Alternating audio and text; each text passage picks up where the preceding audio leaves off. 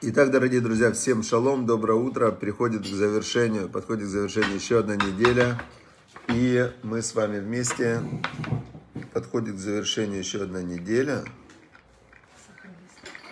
Да, и мы с вами продолжаем изучать Тору. Как получается так, что Мирия Малка Маркс, она первая всегда выходит в комментариях, и Максим Перенчук. Раньше был Максим Перенчук, и сейчас Мирия Малка Маркс э, на первом месте всегда. Почему-то непонятно. Facebook, у него своя внутри логика.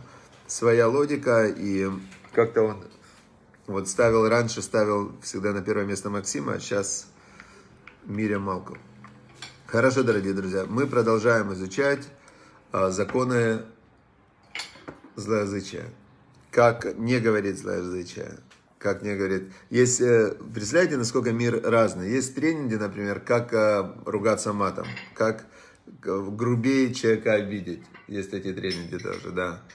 То есть э, мир вот настолько он Всевышний специально сделал, чтобы было добро и зло, чтобы постоянно было равновесие.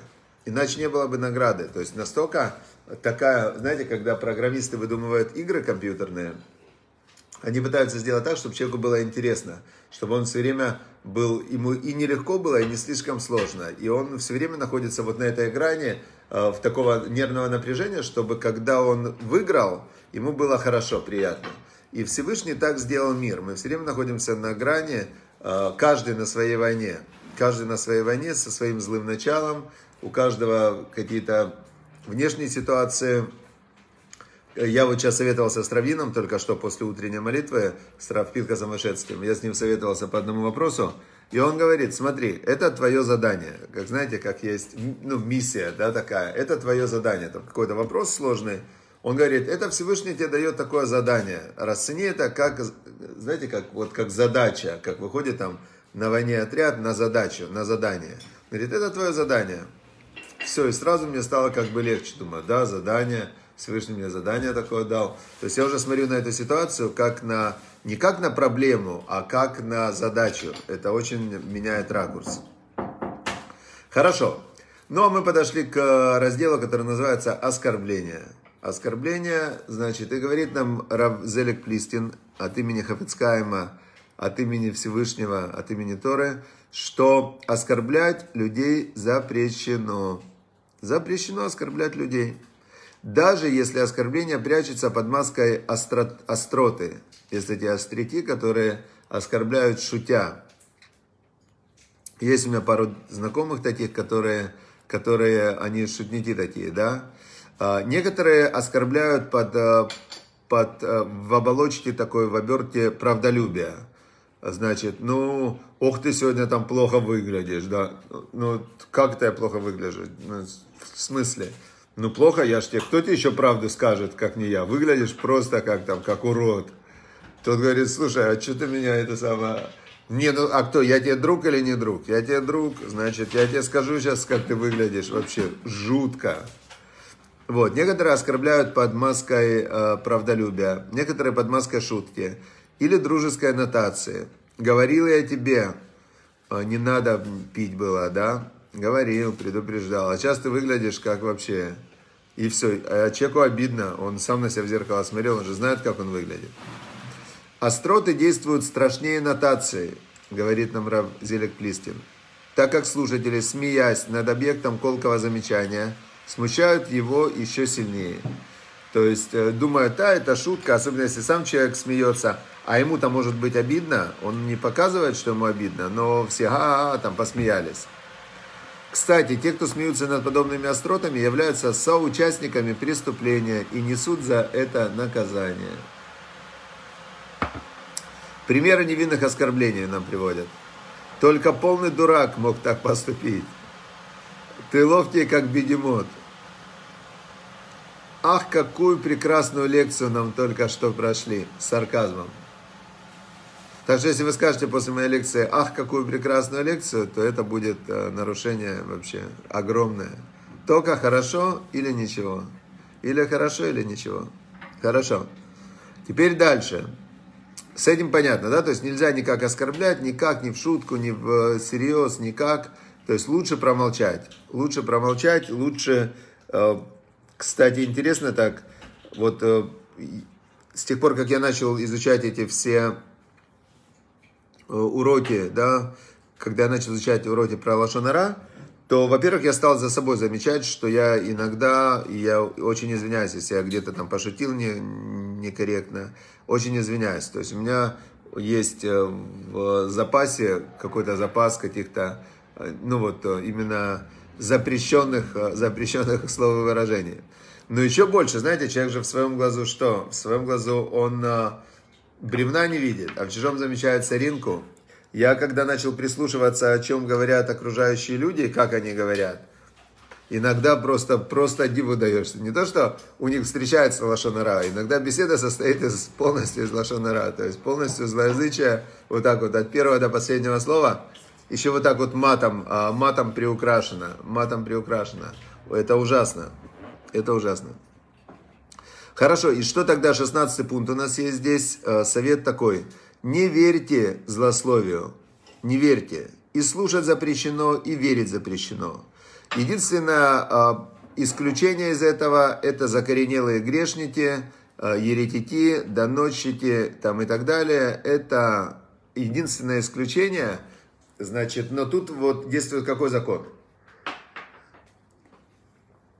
Человек, который, который говорит Лашонара, вот он говорит – ну, хук, слава богу, про грешников можно. Ну и давай про грешников, э, ругает их и день, и ночь, и ругает. Он привыкает. И потом ему очень тяжело остановиться.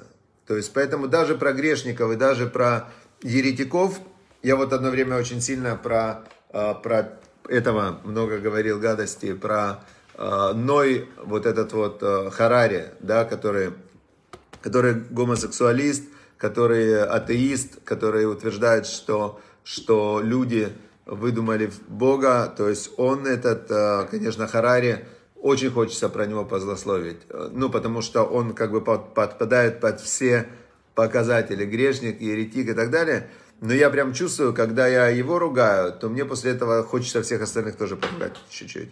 Поэтому я думаю, ладно, есть же столько людей, которые не учат уроки про Лошонара, и они его уже поругают конкретно, за меня тоже. То есть я могу только поддержать всех тех, кто его ругает. Но сам я какое-то время назад решил, ну, как бы не участвовать в этом, да. Теперь дальше. 17. Сила примера. Допустим, кто-то из вашей семьи злословит о ком-то третьем. Из семьи или снаружи. Мы обязаны в мягкой форме, но достаточно убедительно упрекнуть его, разъяснив, что так поступать нельзя. При этом необходимо, чтобы мы сами не произносили никогда ничего содержащего злоязычия. Разъясняя людям законы Торы, нужно самим их соблюдать. Без личного примера нет учителя. Так что, так что придется, конечно... Ну, в этом и смысл изучения Торе, да? Э, в этом смысл изучения Торы, что тот, кто учится, чтобы обучать, тому с неба помогут и учить, и обучать. Тот, кто учит, чтобы делать, тому с неба помогут учить, обучать, запомнить и делать. Хорошо. Теперь дальше.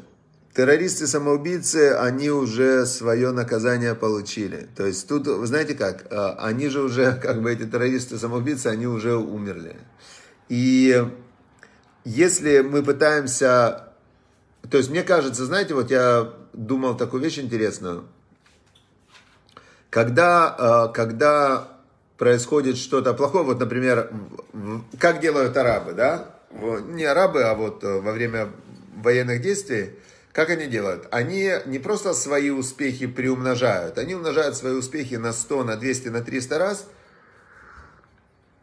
и по их словах у них э, неудач вообще никаких нету. То есть у них э, отлично, там э, сейчас была последняя операция, они говорят, что у нас все великолепно, все великолепно. Единственное, что кого евреи убивают своими ракетами, это детей. То есть ни солдат у нас ни один не погиб, ни хамасовец ни один не погиб. То есть они как бы умножают свои успехи. Теперь, что делает Израиль? Каждая неудача, которая происходит, начинается пресса и так далее, начинают, наоборот, своих же топить. Как он мог, что это за командир, как он мог, э, там был успех, не такой уже это и успех, а вот давай поищем в нем недостаток. То есть, э, привычка говорить вот это вот злоязычие лошанара, она она чаще всего переходит потом на, на себя же, на близких. Поэтому, поэтому, ну, лучше вообще воздержаться. И поэтому мы сейчас переходим на отодвинься от зла, делай добро. Мы сейчас переходим к заповедям. Есть повелевающая заповедь, э, которая, которая просто без нее, без вот этой заповеди еврейского народа уже бы не было. То есть еврейский народ существует уже как народ, который получил Тору, 3333 года, 3333 э, года, значит, э, назад получили Тору. Теперь с тех пор существует еврейский народ, и сразу же после получения Торы были моменты, когда там было несколько ошибок, каких-то то тельца сделали, то в землю Израиля не зашли, ошибались, были какие-то ошибки, да. Теперь, но есть такая заповедь, называется «отдыхать от работы в Йом-Кипур». То есть есть такой день, называется Йом-Кипур, значит день искупления. Это день, который наступает через 10 дней после Роша Шана. Есть Роша Шана, это начало года, когда день суда. Потом есть 10 дней раскаяния, и потом есть Йом-Кипур, день искупления, дословно переводится. Теперь в этот день искупления есть заповедь «нельзя работать». Это как шаббат шаббатов. Прям в Торе написано Написано так. Это для вас суббота, суббот. От вечера до вечера не, не работаете. Теперь тот, кто работает Йом-Кипур, нарушает не только эту заповедь, но также и запрет, э, есть еще запрет, запре, запрещено работать Йом-Кипур. Есть повеление не работайте, а есть запрет запрещено работать. Если работу делают осознанно, наказанием является карет, искоренение души. То есть, если ты не хочешь, чтобы Бог тебя простил, то есть, есть специальный день, день искупления. В этот день в Израиле, кстати, в этот день не едят, не пьют, постятся целый день в синагоге, как ангелы, да, то есть это день, когда, э, когда полностью вот завершается процесс раскаяния. В Израиле даже не религиозные, мало религиозные, чуть-чуть религиозные, но в этот день весь Израиль э, постится. Теперь, но тот, кто в этот день осознанно делает работу, то что? Карета. То есть искоренение души. Все в этом мире одно напротив другого. Если это настолько святой день, который дает очищение, искупление и так далее, и человек этот день, э, он его презирает, да, и он говорит, а я буду делать, мне все равно. Значит, этим самым он, за это есть карет, отсечение души. Теперь и то же самое обрезание. Это святая, самая святая вещь, знак союза. Все, не хочешь союз с Богом? До свидания. Значит, карет. Хорошо. Теперь эту заповедь Йом Кипуру обязаны соблюдать все мужчины и женщины. То есть с этим тоже разобрались. То есть первое, оскорблять нельзя ни в каком виде, никого, кроме, кроме таких вот уже проштампованных злодеев, но тоже э, не рекомендуется. Я сейчас вспомнил, давайте я весел, на веселую ноту чуть переведу сейчас. Но давайте еще раз. Э, оскорблять никого нельзя.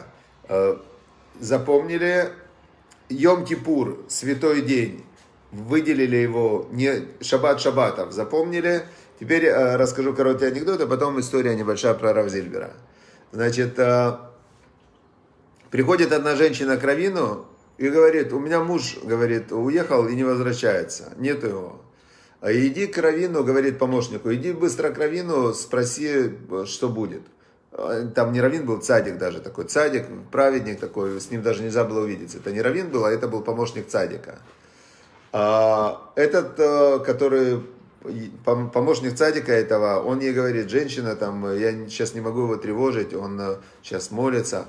Она говорит, я тебе сказала, иди спрашивай, что ты тут мне еще будешь истории рассказывать, там, можешь, не можешь. Давай, говорит, э, дурачина, иди. Ну, он такой, ну, что, отвечать нельзя, оскорблять нельзя. Все, он говорит, женщина, успокойтесь, успокойтесь, я, я сейчас скажу. Приходит, значит, к ней и говорит, цадик сказал, что он будет, праведник сказал, что он будет за вас молиться, и он э, будет молиться, чтобы муж вернулся к вам. Значит, все, говорит так, что он сказал, что главное надеяться, что муж вернется, он будет молиться, просить Всевышнего, чтобы муж к вам вернулся. Ну хорошо, значит, проходит э, два дня, она опять прибегает, ему говорит, ах ты, говорит, э, такая, говорит, рожа этому помощнику. Э, иди опять к своему праведнику этому, муж не вернулся, давай иди, говорит, пусть молится, плохо молится твой праведник, давай иди, говорит, это самое. В общем, она так на него накричала, Он, значит, пошел к праведнику, приходит, значит, опять э, к ней и говорит, вы знаете, праведник сказал, что он будет молиться, чтобы муж к вам вернулся, и не теряйте надежды, он вам передал всего хорошего, добра вам, счастья, женщина, так он вам передал. Значит, все, она ушла. Приходит она на следующий день, говорит, ах, вы, говорит, все тут э, аферисты собрались, это ты праведник аферисты, ты, значит, иди, говорит, быстро, чтобы плохо он молится, давай, чтобы хорошо молился, давай иди. Значит, ну, в общем, она такой скандал устроила, он опять заходит к садику, к этому, э, выходит и говорит, э, он сказал, что он будет еще сильнее молиться, он даже начнет поститься, чтобы к вам муж вернул, вернулся. Говорит, ну я вам от себя хочу добавить. Он говорит, муж не вернется. А она говорит, а ты откуда знаешь? Праведник так сказал, что надо надеяться. Он говорит, праведник вас не видел, а я с вами общался. Праведник вас не видел, говорит, он чисто теоретически, а я, говорит, с вами тоже третий раз общаюсь. Говорит, муж к вам не вернется, можете быть уверены. Все. Теперь, значит, рассказ про Рава Зильбера. Мне кажется, очень смешная история. Значит, э, из книги, чтобы ты остался евреем, теперь откуда берутся праведники. Сейчас мы узнаем, откуда берутся праведники и э, как вот, что должно произойти с человеком, чтобы он стал праведником. Как вы помните, Равыцкак Зильбер, он поступил а, учиться на подготовительный факультет к, к университету. Единственная его цель была, чтобы не работать в шаббат, и поэтому он хотел пойти учиться, чтобы, чтобы ну, он искал возможность, как в шаббат не работать. В советское время нельзя было в шаббат не работать. И вот он пишет, я начал учиться. Какой у него был режим дня? Представьте, режим дня, значит, э, утром он вставал э, еще до зари и шел на молитву. Потом, после молитвы, он бежал на работу, с 8 до 5 утра он работал. Занятия на курсах начинались в полшестого, и добраться надо было в другой конец города. Не успев умыться грязный, я бежал со всех ног и все равно опаздывал. Занятия окончались в полдвенадцатого ночи. Дома я оказывался около 12 ночи, и у меня не было времени готовиться к занятиям. И не просто готовиться, а догонять, потому что его же приняли, он всего лишь три месяца ему оставалось учиться до экзаменов, а они уже, э, подготовительный этот факультет занимал 10 месяцев. И вот пришла пора вступительных экзаменов. Я поступал в химико-технологический институт. А время такое, что всего не хватало, и даже не хватало учебников. А мне предстоял конкурсный экзамен по истории партии, предмету очень и очень весомому. Значит, в книге эти истории партии была одна всего лишь на всю группу, и те, кто успевали в течение года, они ее конспектировали, выписывали, готовились. А я, говорит, не мог, у меня не было времени. И вот, говорит, помню, я сказал Всевышнему. Вот, и тут идет его молитва. Да, он сказал Всевышнему так. Ты знаешь, что я хочу исполнять твою волю. Это единственная моя э, цель. Я хочу исполнять твою волю. Я хочу работать так, чтобы можно было соблюдать субботу. Я сделаю, что я могу это от меня. А ты сделаешь, что ты сможешь, что ты почитаешь нужным. Короче, пришел экзамен, и я опоздал на полчаса, почему не помню. Меня крепко отругали, но экзамен все-таки согласились принять. Сидите, ждите. Тут я увидел одного студента этот учебник и попросил его на несколько минут. Открываю и читаю. Седьмой съезд партии. Выступление Ленина о заключении мира с Германией. Выступление Бухарина о войне до победного конца. Я успел прочесть страницу четвертью, и меня вызвали. Тяну билет. На билете написано «Седьмой съезд партии. Выступление Ленина и Бухарина». То есть то, что он только что прочитал, страница четвертью. И ничего больше не спросили и поставили хорошую оценку. Так у меня прошел не один экзамен. Было много удивительных случаев. Конкурс в институт был немалый, но я все же попал. Было это в 1935 году, в 1935 году. Цадик, он на то и цадик, что он, преодолевая свои качества, преодолевая свои желания, преодолевая свои возможности, он служит Всевышнему. И Всевышний начинает делать для него чудеса. То есть тот, кто выходит из-под власти природы, из-под власти своей животной природы, из-под власти э, каких-то законов, он говорит, для меня есть один закон. Это Бог, Тора и э, мое желание во всем выполнять волю Всевышнего – то для него море расступается, как когда-то расступилось для всего еврейского народа, и Всевышний делает для него чудеса, на крыльях его поднимает и везет куда надо. Все, дорогие друзья, всем шаббат шалом, удачи, успехов, хороших э, выходных, хорошего шаббата, и чтобы духовного роста, подъема и усилий в духовной работе, в изучении Торы, выполнении заповедей и в добрых делах. Все, всем удачи, шаббат шалом.